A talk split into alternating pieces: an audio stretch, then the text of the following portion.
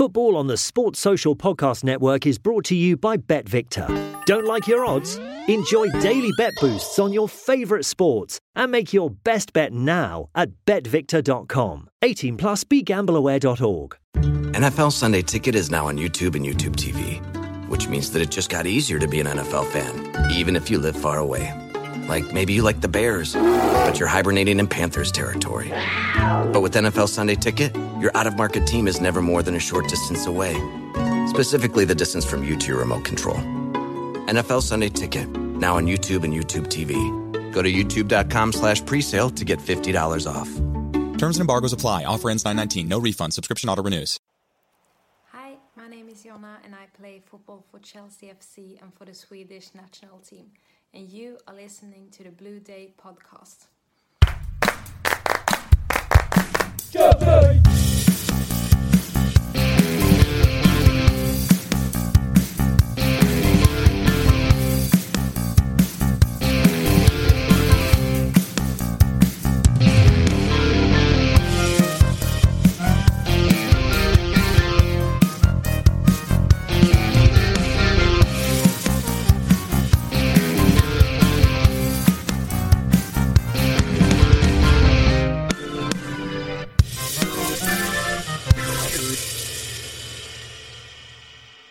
Fellow Chelsea supporters, here at the Blue Day podcast, I am pleased to introduce you our guest today. He made 32 appearances for Chelsea, scoring six goals. Plus, he played with the likes of Peter Bonetti, Ron Harris, and our very own co host, Steve Wicks. Here is Teddy Maybank. Teddy, welcome to the Blue Day podcast. How are you? I'm very well indeed, thank you, Keith. And it's lovely to talk to you, mate. Lovely to talk to you.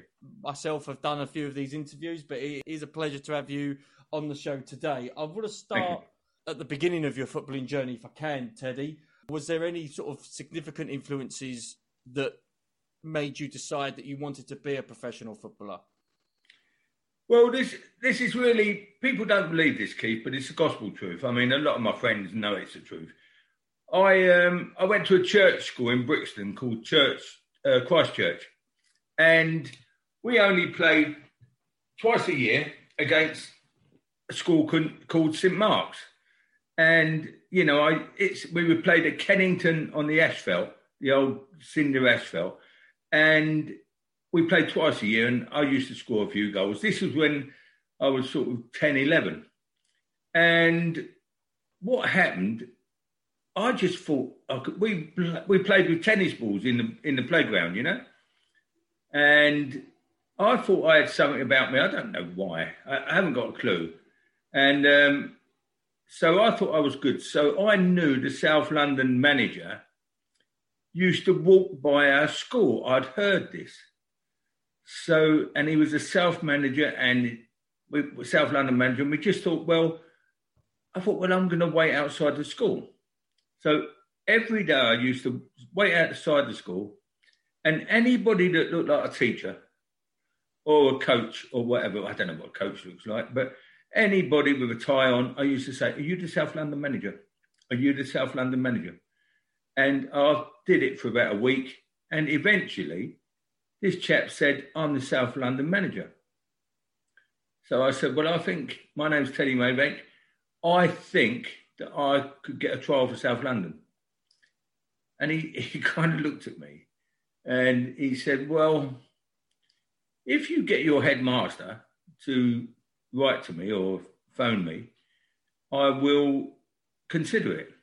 So I went to my headmaster, Mr. Perry, and said, Look, Mr. Perry, Mr. Perry, I've actually asked the South London manager if I could have a trial.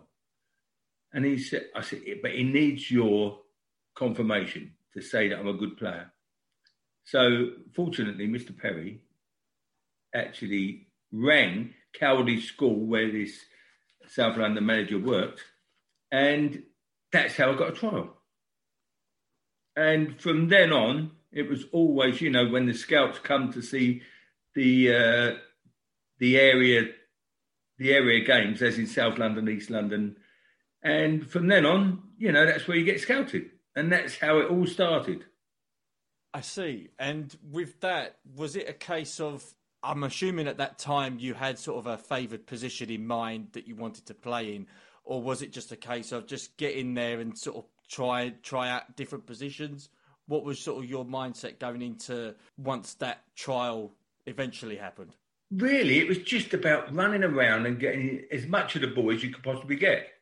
You know, there was no sort of positions. You sort of, when you're kind of, as I thought I was at the time at primary school, I thought I used to just run around, take the throw ins, take the corners, take the free kicks, used to do everything. So, really and truly, I didn't have any designated position. But obviously, because I was scoring goals, I was probably playing up front a little bit more, you know. So then it was a matter of the South London um, manager and his his crew sort of to tell me where I was going to play. It is interesting how that sort of started for you. Who were your idols growing up as a kid during that time? Well, fortunately, I mean, can I say one thing? Um, yes, of course.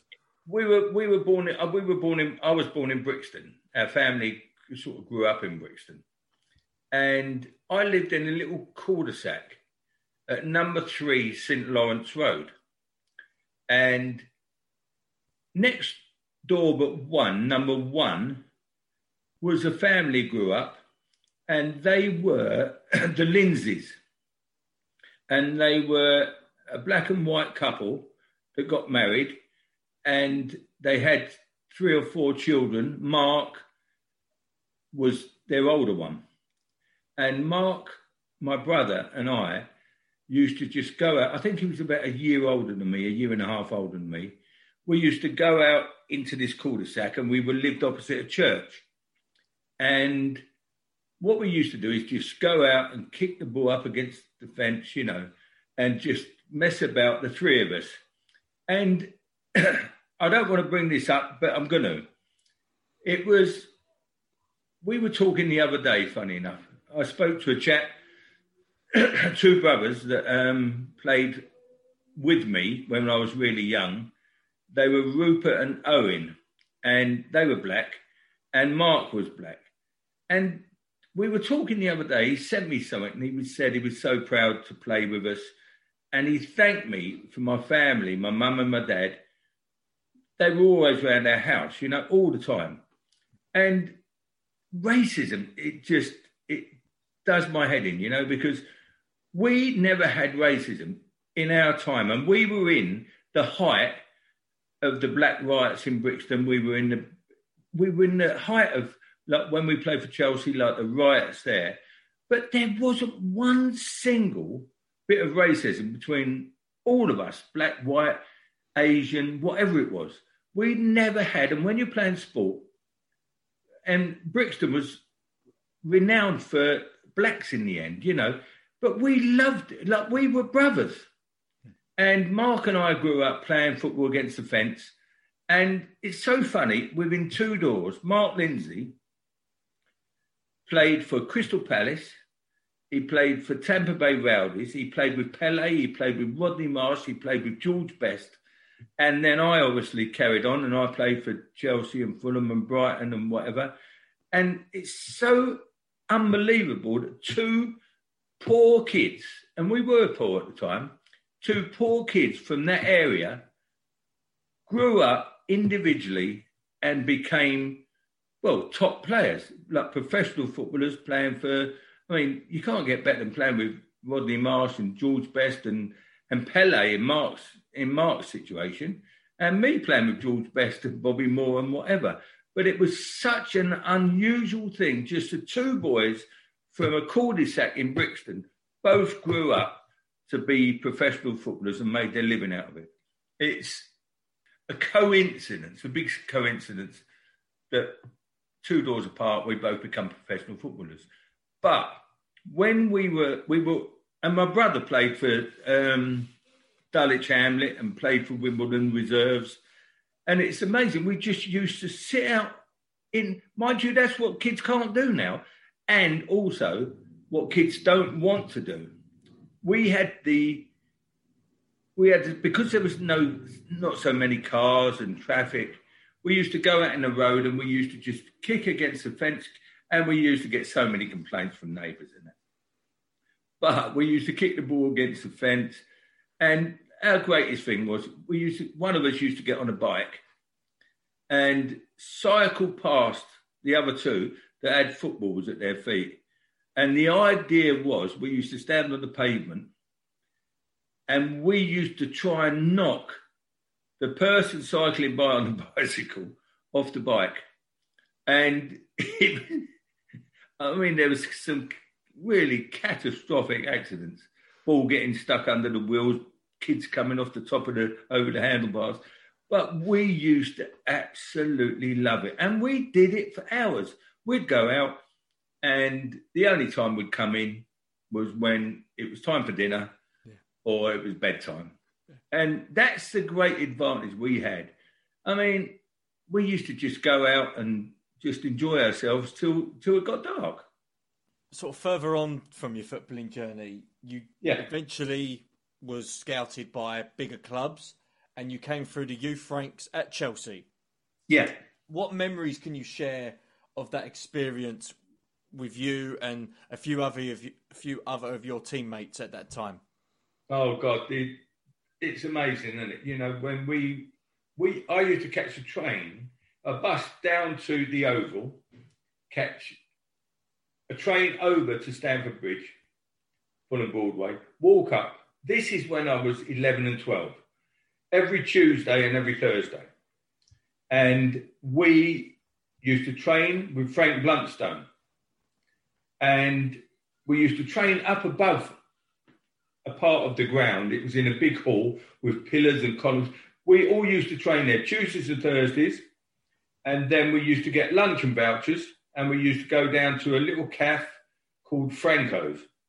And we used to have a dinner because we didn't have time to have dinner at home and then we'd eat at Franco's, and then we'd catch a train home and go back home. And we did that all on our own. I mean, we, you know, I was 10, oh, no, 12, and caught the train on my own, and that was it. And then, obviously, we all turned into professionals, most of us anyway. What was the Chelsea youth side like back then? Because I believe Ken Shellito was the youth coach at that time at Chelsea, and people that I've spoken to, previous footballers that have been on the podcast, have said very high praise about Ken. What sort of stories have you got of Ken Shellito? Well, he's sort of God to us kids. He was he was just obviously because Ken unfortunately got injured, didn't he? I mean, he was he was a virgin on the World Cup squad, you know, and but he was he was our surrogate father to all of us he was just one of those chaps that when we played with him, he actually made us look idiots as we were growing up, being apprentices, as we were moving through. He used to play in the five sides and he'd sort of, oh, he'd take the mickey. You know, he was so talented as a player, but as a as a bloke, he just he made us all feel we probably unity wise you could never surpass. And I know people actually talk about that group of players from the 75, 70 through to 80 or whatever, 79. They talk about it as a, a unified group of players. You will never, ever, ever find that again. That group of players, the amount of players from the youth team that played in the first team will probably be unsurpassed. I mean, Arsenal had a, a great nucleus of young players, but our squad, if you work it, I would, you know, I don't, I don't count statistics in that, but I would say probably 10, 11 of our youth team during that little period got into the first team. And with that, there must have obviously been a lot of great characters because, as you say, the likes of Ray Wilkins came through and took over the, the captaincy at such a young age. Yeah. And other characters that you people know and hear from, as you say, it is quite extraordinary the amount of players that came through. What was the camaraderie like between that nucleus of players, including yourself? did that help you guys get integrated well into the first team? Well, unfortunately, I kind of left uh, in 1976, and that's when all the, all of my friends and that sort of start getting into the side. Obviously, Johnny Sparrow, the great John Sparrow, one of the best left backs ever. Stroke, he stroked the ball. He struck the ball so well. He was a legend, and he was in the side probably. I think, apart from Chico Hamilton, I think Johnny Sparrow was probably the youngest player ever to get in the Chelsea side. But then you had John, Sp- John Sparrow, you had Graham Wilkins, Butchie's brother. And then from then on, you had Ian Britton and Gary Stanley and Jock Finnieston and Tommy Langley, Ray Lewington, Clive Walker. You know, you can go on. And it's just an amazing. I mean, we were, there was only a couple of years between us all. Yeah. And for those amount of players, we just kind of, as I say, I would love to stay just a little bit longer, just a little bit longer. But Jock Finnieston, and like I, he was my nemesis. We are best of mates, and it's kind of he kept me out the side because that year, 1976, I think Jock got about 26 goals. So he kept me out the side completely, you know. And then the problem is, Keith, you didn't have 25 subs. Yeah. you know, yeah. You didn't have 25 subs. You had one sub. Yeah. And you didn't have a squad of 30 like they do these days. you, didn't, you didn't have a squad of 30. And also, I know it sounds a little bit mercenary, but then again, that's, you know, the nice thing about playing football, you earn a reasonable living as well.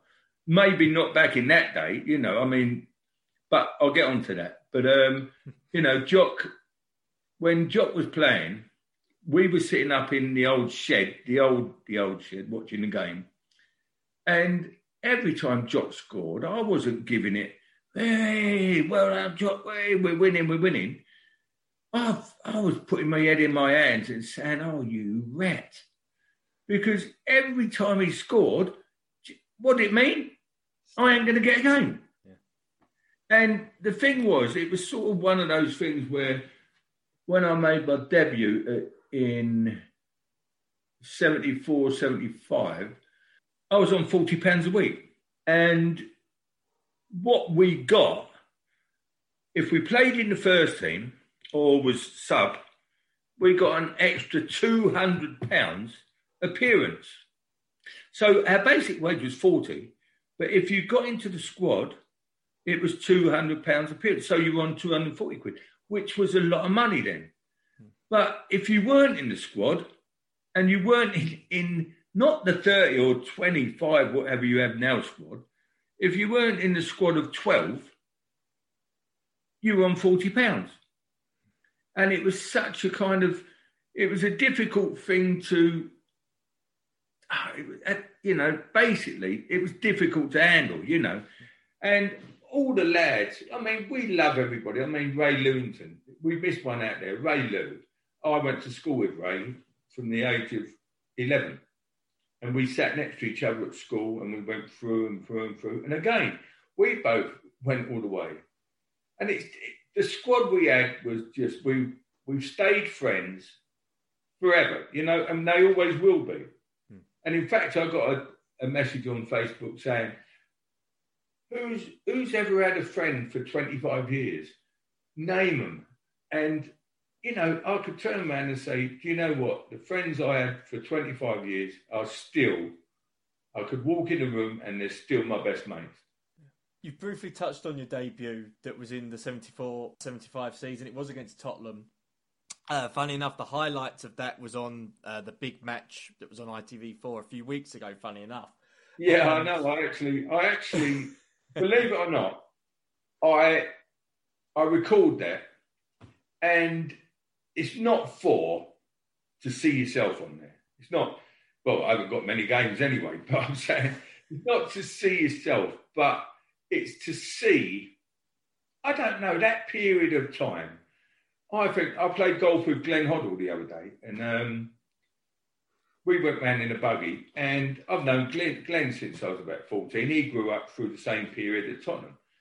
And, you know, we, we got in the buggy, and it's like we're best mates. You know, it's just, it's not only Chelsea. It was, it is Chelsea because ours was special, but we all, remember us young lads all played for East, West, South London, and we've all grown up competing against each other in the area divisions, you know, and and you see as you go through, you see each other getting better and better, and then oh, you sign for this club, oh, you sign for that club, and then we see each other in the youth team, and then we see each other in the in the reserves, and then we see each other in the first team, and it's it's a unified thing that that era will never be reciprocated again, never. Because the way football has changed and the pathway that players come through, and it you know you get some players that have come from abroad now, and it's them then becoming academy players, and then ending up in the first team. As you say, it is a lot different, even from when it was in the nineties, let alone oh, from, oh, yeah. from from your time. But you, as you said, made your debut. What was going through your mind when you was told that you was going to play and no, at that time, it was such a pivotal game because it wasn't exactly in, in, in August. It was actually near the end of that season. I think, believe it was. Yeah, it was. Yeah, it was. I mean, when I what we used to do, we used to be in the change room, right? And uh, on Friday, little notes used to go up with the teams on for the reserve team, the youth team, and the first team. And you'd go in and you'd look on your name for the youth team, da da da, because well, we were basically all young enough that the group of players that got into the first team, we were all young enough to play in the youth team. So, first of all, you'd go and look at the youth team to see if you're playing in the youth team, which would have been good enough. And then you walked along to the next thing and you saw the reserve team and you looked for your name, you know, and then you went into the first team. Well, basically you did, you know, you just thought youth team or reserves. And then if you got into the reserves, you were well happy, you know, because it was such a the combination league is such a sadly missed um, item in the football genre, really, because we used to play it on the main pitch every other week. Every if Chelsea were playing Fulham, we were playing Fulham at Chelsea, or vice versa and it was fantastic. You know, you it was it was like playing when you're playing on the main pitch. God, it felt great. And nowadays, young kids don't get a chance to do that. You know, God, they don't have a. I mean, people don't play games for bloody ages when they're in the squad, or if they're not in the squad, they may be great players, but they hardly play. And yet, we played 42 games, the same as the first team played 42 games. But at that time, when I got picked for the first team, it was so funny. It was just, there's a great picture of myself and Ray Wilkins, and we were training behind the goal at Stamford Bridge because it was a great big arc behind the goal when they had the dog track. And it was it was marvellous. And we used to love it on Fridays to go and play there. And I got picked. And it was one of those things you think, God, the first people you ring is your mum and dad, isn't it? And you just go, you can't believe that I've been picked, I've been picked. And it was like, it was sort of nerve wracking because I remember going there, settling down, going there on the coach. And first thing I had to do was sort my mum and dad's tickets out. It's there's 65,000 or 63,000 people there or something. They always say it was 50 odd, but they never used to really, they used to hide a few thousand without a doubt. And I had to, Mum, come, where's my ticket? I said, Mum, Mum, Mum, give me five minutes. I've just got to get off the coach. And went and got her tickets. And then, of course, we had that, I think it was about 20 minutes where the crowd were, you know, doing their usual thing from that time. I mean, it was the most horrific time, crowd violence there. It was the most horrific time, especially at Chelsea. Every game you went to, there was crowd violence. Something had to be done. But going there, we had a 20 minute delay, I think. And even when you watch the game, there's people running on the pitch, there's people fighting, and Like I remember a picture of Ray Wilkins running out, and there's people scrapping and punching each other. So it was a really kind of a, it was a, it was a, it was a hard time to go on, and then we had to come off and then go back on. And as I say, just playing there, it was, um, it was fantastic. You can't really forget that ever. Unfortunately, we lost. Yes, yes, it, it was a game that um, I remember watching it back on on the telly the other week. But Eddie McCreadie was the manager at this point. He took over the position in April of of that year. What Yeah. was your view of him as a coach, and not just as a coach, but as a person that obviously you would have known as a player? Well, they called Eddie Mc- McCreadie Longstreet because Eddie was half blind. You know, he couldn't see further than his nose without his glasses. But he was, as a player, you know, he was revered. He was a great left back. And what was funny, we um, we went. Put it this way, we went to Dawlish for a pre-season uh, when we were in reserves, we went to Dawlish pre-season training. So Dario Gradi, I might be speaking out of turn here, but it's, it's not it's not out of turn at all. Um, Dario Gradi used to have us when we were training. He wanted us in bed by nine o'clock. You know, or everything strictly to his his regime, and so we kind of went, "Oh, come on, Dario, come on, Dario." So anyway, Eddie took over the next year, and we went to Dawlish, and so we started the training, and it was a nice, light-hearted thing. It was great to be together. And Eddie called us in the room. He said, "Right," because Eddie was with us when we went to Dawlish with Dario, and he um, he said, "Right, lads, I want you in bed by nine o'clock at the latest." And we went, oh, come on, mate. You know what it was like last year. You can't do that. And he said, if anybody misses breakfast, so what was funny, Dario was talking about nine o'clock next morning, but he was just having a laugh. And that's what Eddie was like. He, he actually kept our humour up, and we had, you know, that started it all really because it was just one of those eras that, and he was a store. Eddie was great, absolutely fantastic next to Ken, Ken, um, I was unfortunately there at his when we interned him on at Stamford Bridge, and I had to make a eulogy, and it was you know it was fantastic, and I just can't say enough about Ken because honestly he he was definitely our father, and then Eddie came on, and Eddie took over, and he he couldn't because he, he was playing when we were youth players. Ken was there all through our growing up, growing up. But when Eddie took over, he took on the same mantle. He was part and parcel of us. Do you know what I mean? He, it's difficult to become uh, being a player and then taking over. And he did a, a fantastic job. Eddie was unbelievable. And how? I mean, there's all these stories, isn't there? You know, like what happened to Eddie, why he got a sack or whatever. We never really know. We've all got, we've all heard different stories, and there's some really funny stories, you know. But he was an absolute legend.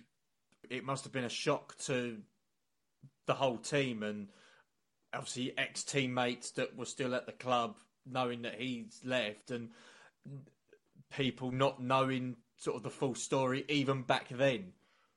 Well, yeah, you hear those things about the he went in and asked for a car, and when there's a funny story, like it might be, it might be just made up, but it was one of those where I think he had a chat with Tommy Docherty, and he'd done so well with the young lads, bringing them through, you know, and getting us back on the road again. And um, he had a chat with Tommy Docherty, and I think he was, go- oh, was it who was the, was it Ken Bates at the time? Oh, uh, no, I think this was before Mr. Bates. Might Brian have been uh, Mr. Mears. Yeah, Brian Mears or whatever. But um, I'd never talk anything but great for Brian Mears, but because I, I love his son. And um, but it was one of those things where Tommy Dockett he said, "Look, go in." He said, "You're going to be all right." He said, "You've done well with the first team." And he said, look, if they don't offer you what you offer, get up and, you know, just walk out. And they'll call you back before you get to the door. And so Eddie went in, made his point, said, I want this, I want that. And they said, sorry, we're not giving you, um, we're not giving anybody more than a two year contract at the time. And that was the situation. So Eddie got up and walked out and was expecting the shout, you know, um, Eddie, Eddie, hang on a minute, hang on. And I think Eddie got home for three days without a phone call. So what Tommy Doggy had said to him, walk out, don't worry, they'll call you back. That was another story that people were talking about. And I reckon Eddie McCreadie must have rung up Tommy and said, cheers, Tom. That's probably one of the worst pieces of advice I've ever had. Four days after your debut against Tottenham, you did manage to score your first goal for the club. It was in a 1 1 draw with Sheffield United. Yeah.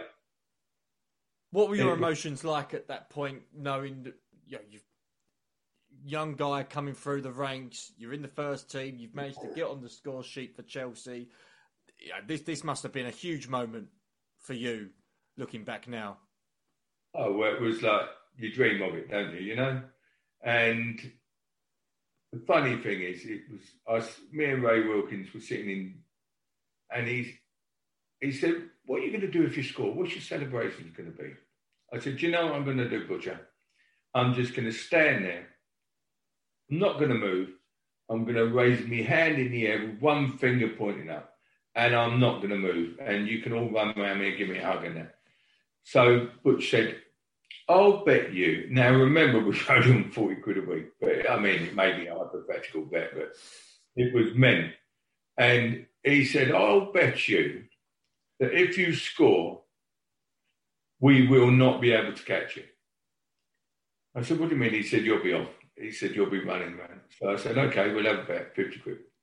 And what happened, I think Mickey Droy, there was a corner of throwing from Spadge and Mickey Droy headed it on. And in all fairness, I got in the right position, but it hit me on my knee and went in. So I stood there, raised my arm, pointed my finger to the sky, and I could I could have caught the hare on a greyhound.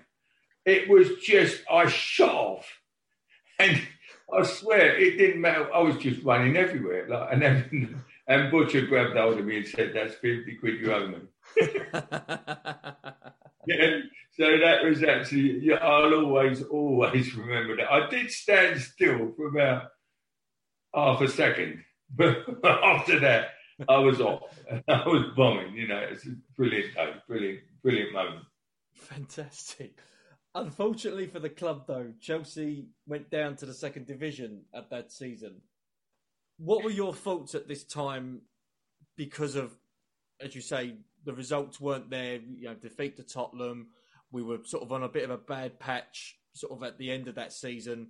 We ended up going down to the second division. What were your thoughts and what were the team's thoughts on this? Well, to be honest, at that age, you don't really think about it, you know? you're there to play football. I mean, and remember, I think there was only two or three games to go. You know, after after my game, I think there weren't many games. And then when you get relegated, you get relegated. You know, it's one of those. We weren't really in a position to absorb the enormity of the relegation. It was just we'd just got into the side, and you just think, well, we're relegated. But you don't realise, as I say, the magnitude of, of that happening.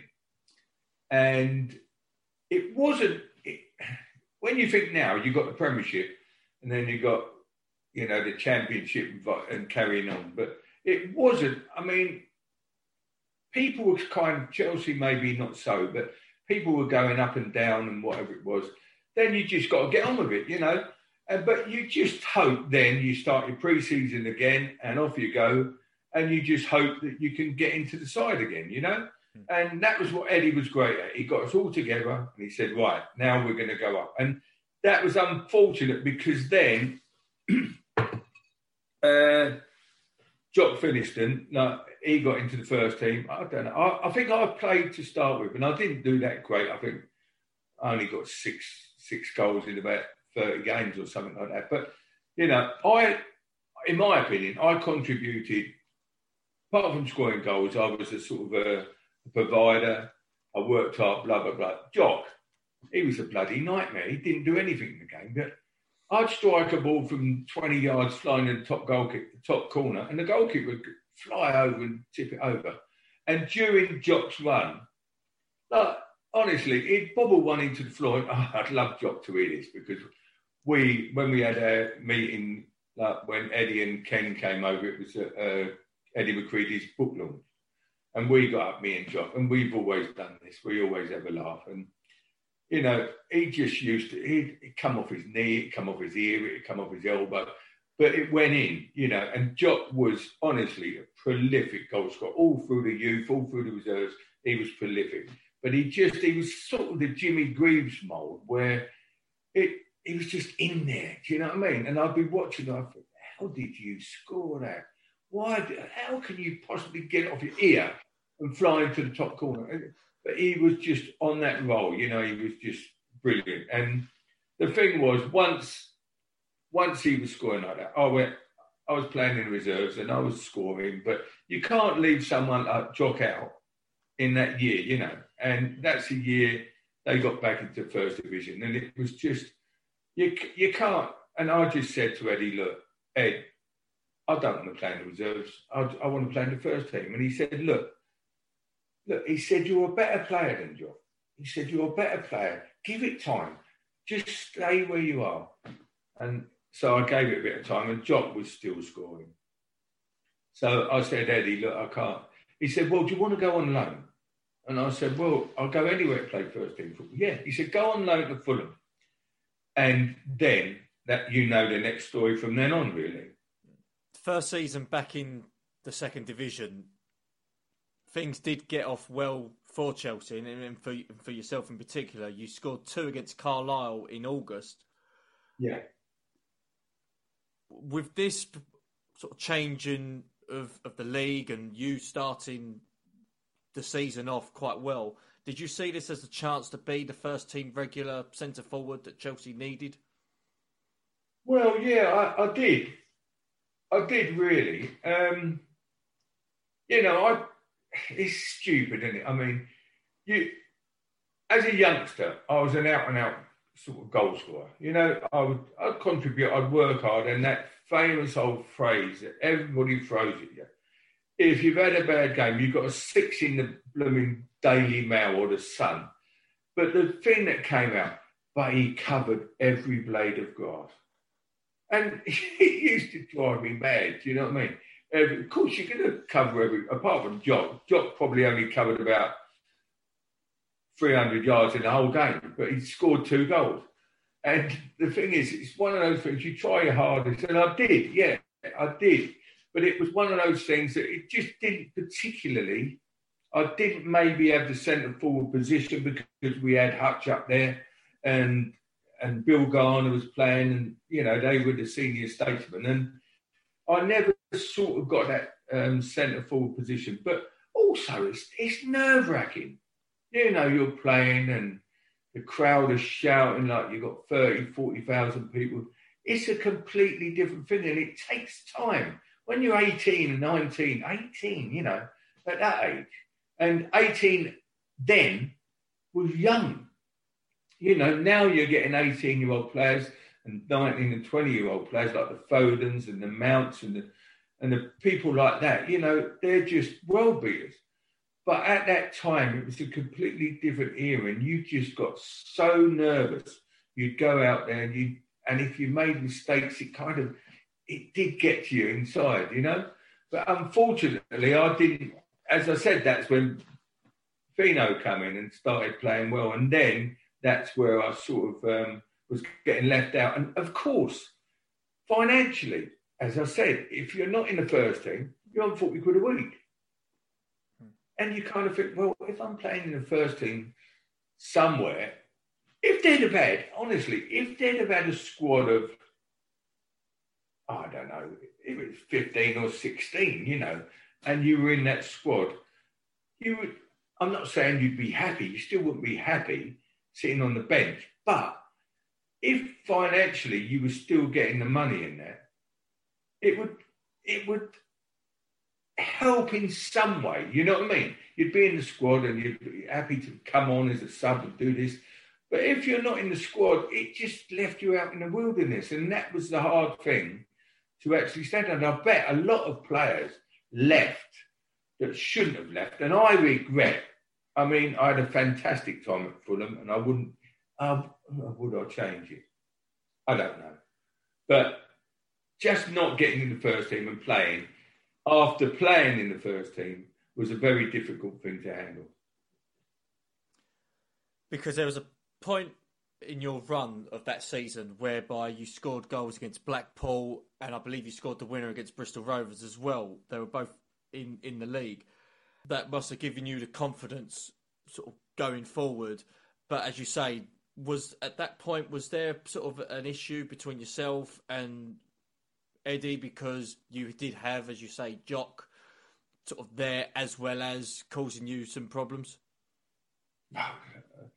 Jock caused me problems from the age of bloody 15 or 16. I mean, we were best mates.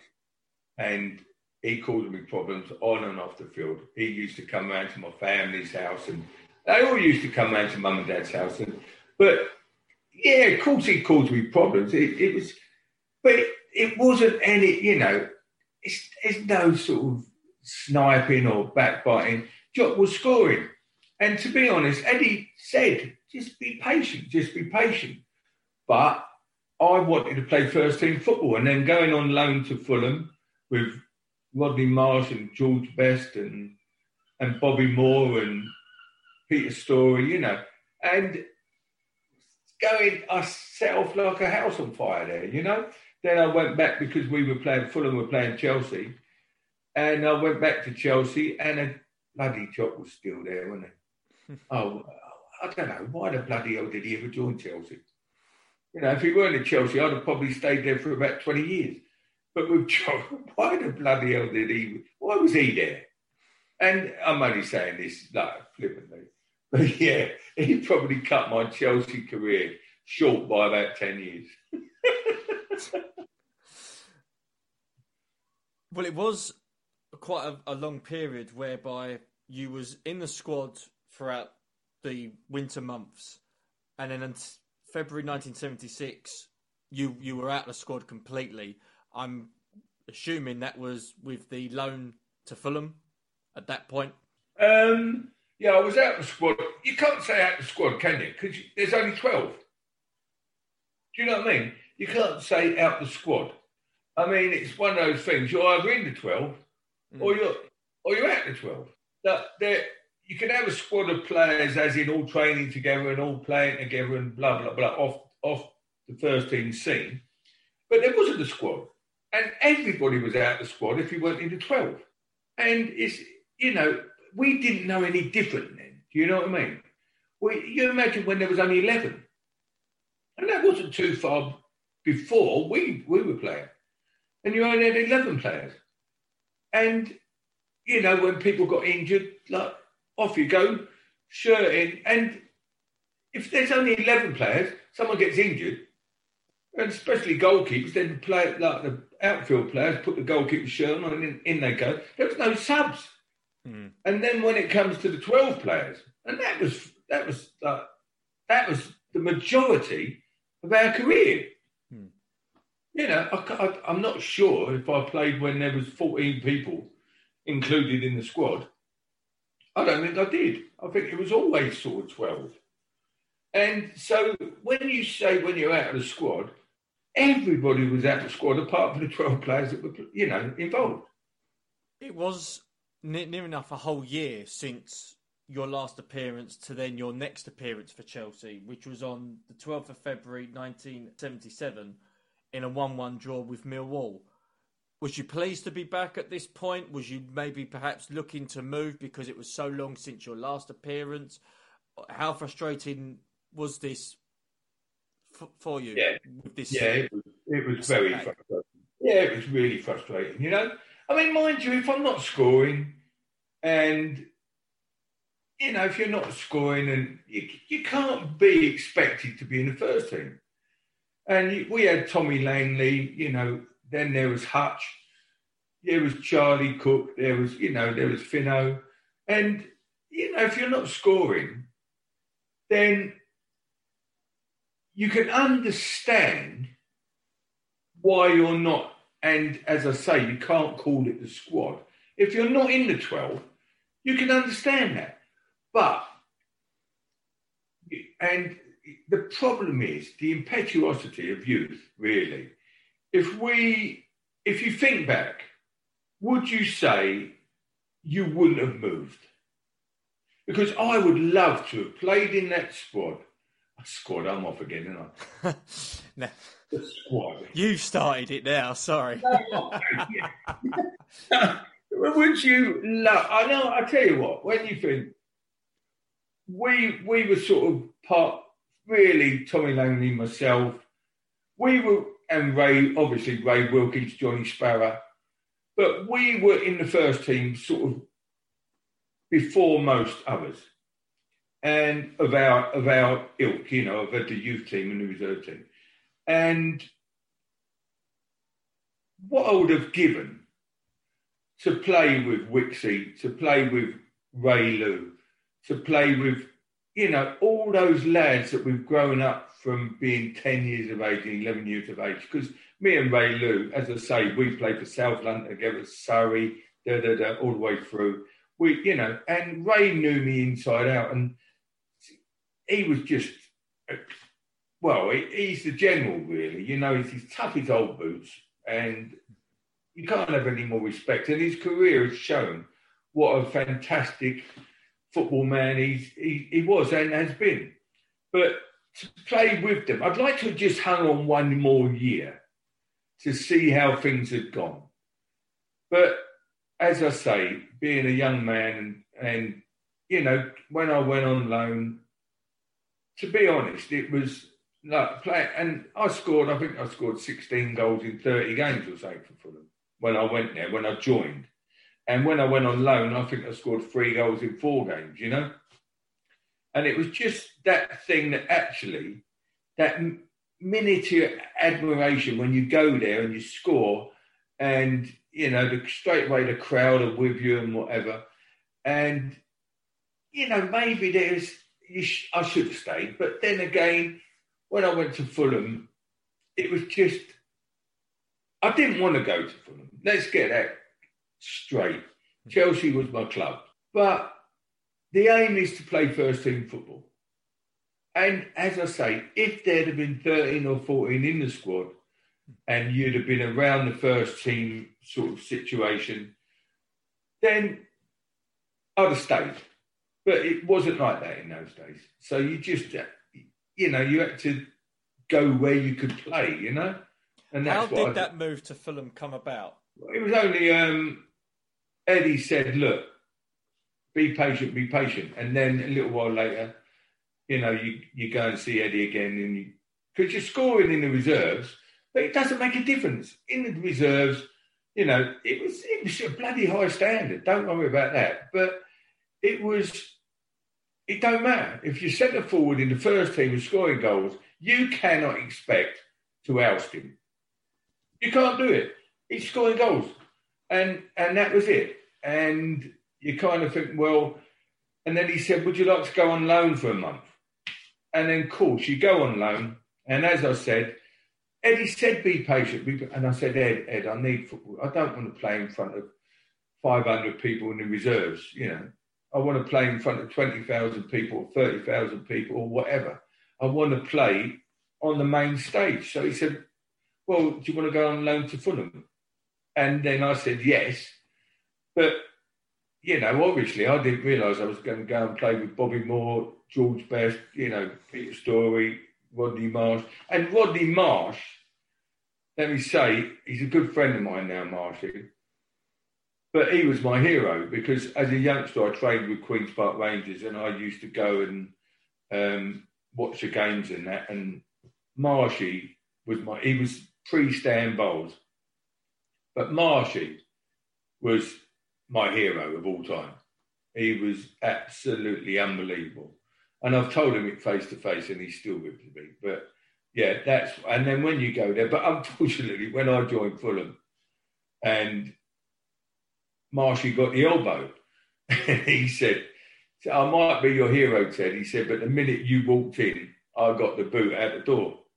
So it's just a funny old adage, really. But yeah, that was it, really. But when I went back to Chelsea, I still would have, I'd love to have stayed at Chelsea. But, you know, you don't ever know. If Jock had carried on scoring like, for another three or four years, I wouldn't have got a game. And my ideal scenario was to play first team football. Would like to touch on current events now if I may, and one particular question that I do sort of ask all my guests, and it has yeah. been an interesting question. It's been one that's divided a lot of opinions, and that is VAR. So, Teddy Maybank on the Blue Day podcast, what are your thoughts on VAR? Are you for it, against it? Uh, what sort of views have you got on this uh, particular topic? I think, as far as being a permanent fixture, I think it's got to be. It does need to be tweaked. It does need to be tweaked. And, you know, where rules are rules, you know, I always think in offside situations, and it is being tweaked a little bit now, but in offside situations, if it's a finger or arm or blah, blah, blah, or head, um, it's you've got to give the centre forward or the forward player the advantage. And if it's dead level, you know, you've got to give the centre forward or the forward player the advantage. But I do think that for fouls and um, goal line scraps and ball being just over the line, it's got to be it's got to be there to stay. And once it gets tweaked a little bit, it will be beneficial to the game. I mean, it does stop. It does stop the flow of the game, and the crowd do get. But let's put it this way: World Cup 1966. Geoff Hurst scored his uh, his second goal or whatever it was. He's hit the bar. If that was a goal, and Frank Lampard, when Frank Lampard scored and the ball was over the line, if you had that, remember this. These are this is people's livings. This is countries' expectations of of winning things. And if you went back to these vital, vital goals and these vital fouls and these vital offsides, if they'd been there then, it would have changed the whole course of football. And I think having it now, it, as I say, it will take a little while, but it's got to be there to stay. It's got to be. And some of the tackles, you know, I mean, we in our time, tackles were tackles. and Ron Harris, tackles were tackles. And you, like you used to get two or three tackles, or no, let's say you had one or two tackles from the centre half and it doesn't matter how hard the tackle was, the first tackle. They could have basically broke your leg from behind. And many people did. I mean, but the centre half had one tackle or two tackles for nothing. And then the referee would say, okay, that's enough. But that tackle could have put you out of the game. And I think now you've got to have something that will, although football's a non contact sport now, it's, it's, it's nowhere near the game that we played. I mean, the fitness is much superior nowadays, but tackling and uh, yeah, VAR. Let's cut it to the chase. VAR has got to stay. There have been some controversial moments in VAR. I think the one that sticks in my mind was the disallowed goal that Werner had against Southampton few weeks ago. Azpilicueta allegedly fouled one of the Southampton players in the build up to it, and it was 30 seconds later, Werner scored, and all of a sudden, VAR overturned it. It was, for me, still one of the most shocking decisions I've seen at Stamford Bridge. But VAR, yes, as you say, it is here to stay. It's a technology, software. What do you think? What do you think? Well, I'm partly a fan of it. The goal line technology, I think, has been long overdue. I think it should have came in long before it eventually did. Yep. But I think with VAR, as people in charge of it, I think they need to be coached and educated better on what to look for when it comes to certain players, decisions. Players should should maybe be up there in charge of VAR, knowing that what's going on in football and knowing how people make changes. And you know, do you think that maybe it might be a good thing to actually coach ex players to look at the VAR thing and then have them judging rather than referees? Because referees, they obviously know the rules, but they don't know the actuality of football. They don't know what goes on behind the scenes. They don't know who's saying something in someone's ear and doing this and doing that. But do you think that footballers would be good to coach as VAR officials? I believe it's something that should be at least considered. Whether or not the referees would like it, and in fact, maybe even the Premier League would probably be against it because then who do you then go for with ex players? Do you go for, with all due respect, ones that are from the 60s or 70s, or do you go for ones that are just recently retired within the last 12 months? And you've also got the other the other sort of problem of as ex players. Yeah, you, can, you can imagine if you had, you could have like Ron Harris, right? And you could have another. And then you could have people like Stan Bowles and Rodney Marsh and, and Gianfranco Zola that were on the receiving end of those tackles. Now, both would have a different opinion, I suppose, wouldn't they? Like Buller and that would say, oh, well, that's a fair tackle. But you see, you've got to have someone more in the modern day era of football. Because if you had someone older, like, as I say, like Ron, and I mean, he's still competent, he could still, you know, he could still judge a game, but he would look at it completely in different ways. Yes. To a ball player, wouldn't he? Yes. So he would say, "Oh, that's all right. That's it." Uh, you know. But the game's moved on. So what you've got to have definitely now, you've got to have someone within the last that has played within the last fifteen years, because the game's changed categorically, hasn't it? It has, and it's something that hopefully will eradicate itself. Hopefully, we'll get less controversial decisions like we have done in the past. But another question that I wanted to ask you, Ted, uh, before we do wrap this up, is obviously talking about the current day Chelsea and sort of again how different the club is, for even from the late nineties to now. But Chelsea are top of the league as as, as we're recording this. Doing quite well with Tuchel, European champions, of course. What's your take on the current day Chelsea? Well, I think. Let me just. Can I say one thing, Keith? Just yeah, of course you can. You know, when it comes down to it, the first sort of foreign manager came in and changed the whole look of football. Really, was Arsene Wenger, right? When Arsene went into Arsenal, he changed the whole. And I'm friends with Liam Brady and Sammy Nelson and all those chaps that used to play at Arsenal. And he changed the whole training regime. We used to train um, like from half 10 to half 12. And then, or one o'clock or whatever. And then that's it. We just used to go off. And when Arsene came in, you know, and when I went to PSV Eindhoven, we trained from 9.30 till 12, went home, had lunch, came back, trained from 2.30, whatever it is, till 4. And that was it. You didn't have any chance to go and do your betting or your snooker or your. You went. You had to go back to training.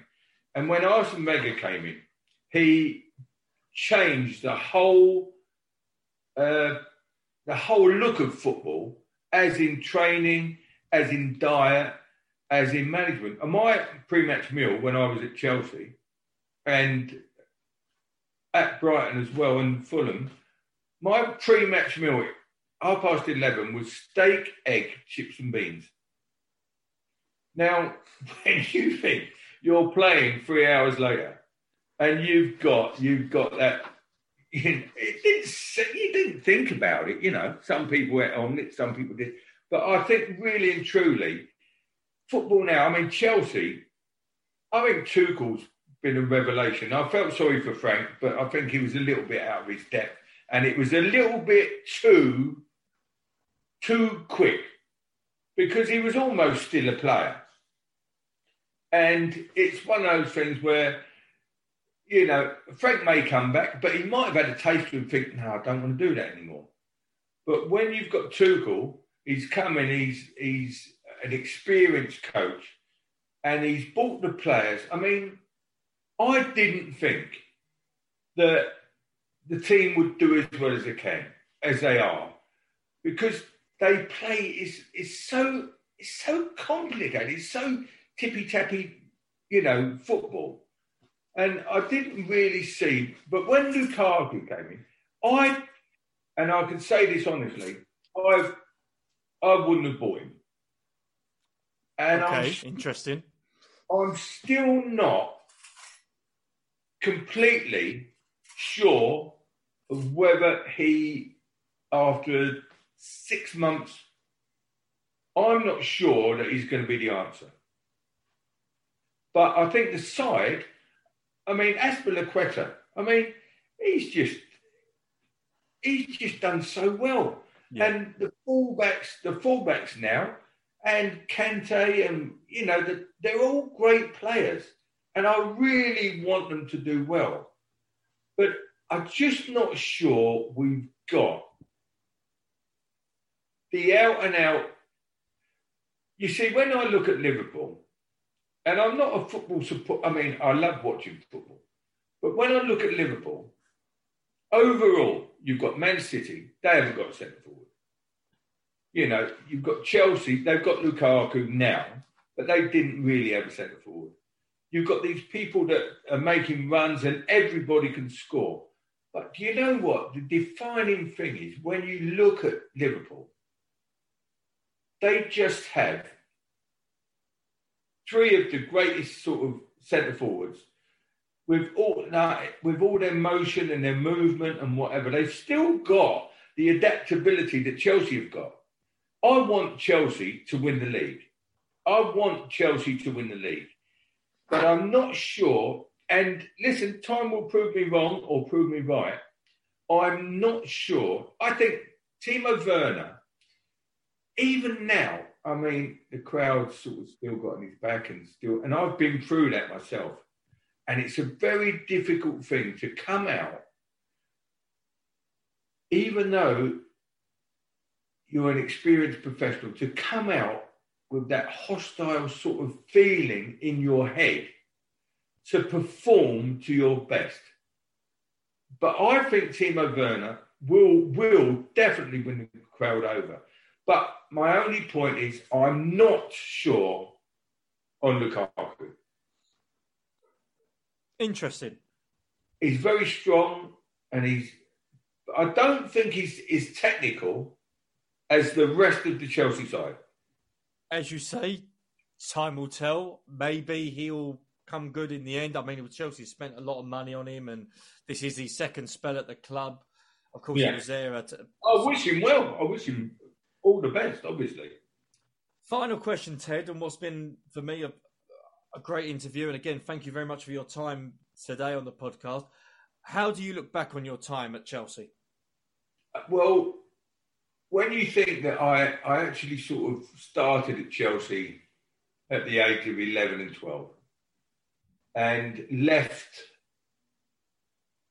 at 19, 20 they're probably the most informative years that a child could have. And I, I, call myself a child because at 10, if you look nowadays and say a 10 and 11 year old, you'd still call them a child, wouldn't you? Hmm. And yet, we were catching the trains over to train and meet up like after school. Those those ten years were I don't know, it's flashed by, but it was it was when you you were training, we used to paint the dressing rooms when we were apprentices, we used to sweep the stands. You know, you wouldn't get a, a 15 a 15 year old now signed for a club would probably be on five grand a year or five grand a week. You know, we were on 15 quid a week. We used to go up to the stands and sweep down all the rubbish off the stands and train, paint the dressing rooms, clean the boots. That, I think, is more like a. Um, I don't mean to put it in this as serious as this, but it was like when you join the army, you kind of do things. And we, what we did, we cleaned the dressing rooms, we cleared all the kit up. That that sort of thing brought you all together. You were all humble, and it was Mr. Osgood, it was Mr. Hudson, it was Mr. Charlie Cooke. It was everything was so disciplined and it was so respectful. I think that has all gone out the window now, really. Kids of 15 and 16. Could you imagine a, kid of 15 signed for a club now, washing the dressing room floors, cleaning the baths, sweeping down the terraces, painting the change rooms? Could you ever? And what that did, that brought us all so close together. And we will always, always remember that humble side of us all, where we weren't footballers until we made sign professional. Before that, we were dog's bodies. We trained and we, but we were dog's bodies. We were just like apprentices, and hence the word being an apprentice. There's no such thing anymore. We had the best time of football that there will ever be.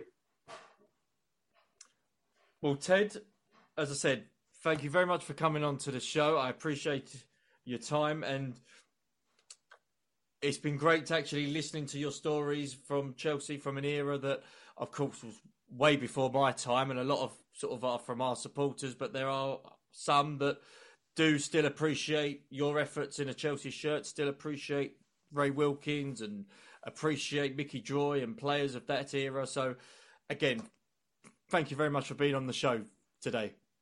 Thank you so much. And uh, the one thing is, I mean, always appreciate that side of football, that era of football, because it wasn't financially your life. We would have played, and I, if you ask any other interviewee, we would have played for nothing.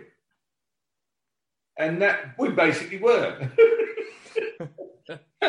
no, but we would have played for nothing. If like, if you said, "Do you want to go out and play a reserve game or go out?" I mean, I remember playing once over a park when I shouldn't have been playing because I was an apprentice, and I played against Tony Grealish. And the reason was I was playing for my dad. And the reason we played, well, I mean, we could have got injured and that, but we played because we loved it. And I think if you asked the players nowadays, are they playing for the money or are they playing because they love the game? Mm. And I tell you what, it would be a very, if you put that on the scales, I, I'm pretty sure it would go one way. It probably would in this day and age, definitely. Yeah. But Teddy, thanks for coming on to the show. All the best, and hopefully we'll see you at the bridge one day supporting the mighty Chelsea again. I'll be up there fairly shortly, my man. And listen, Keith, thank you so much for giving me the chance. So lovely to have a chat. Pleasure's all mine. All right, my friend. God Take bless it you. easy. You son.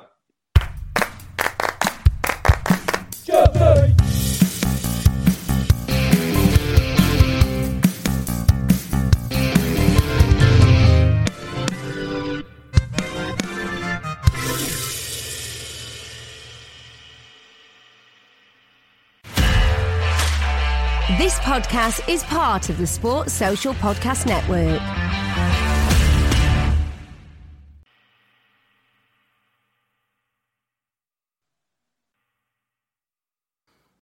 Sports Social Podcast Network.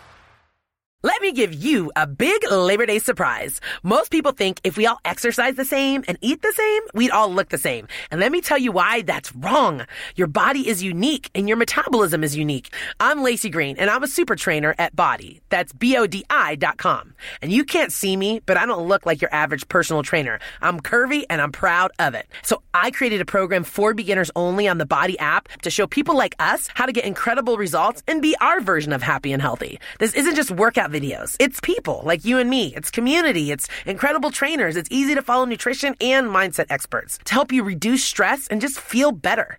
And you can get started with my new program called For Beginners Only. Now, here's the big surprise. If you go to bodi.com right now, that's B-O-D-I.com, not only can you get everything Bodi has to offer at 50% off with an annual membership, you'll also get an additional 20% off, but only during Labor Day weekend. Let's do this together. Go to bodi.com. That's body with an I.com.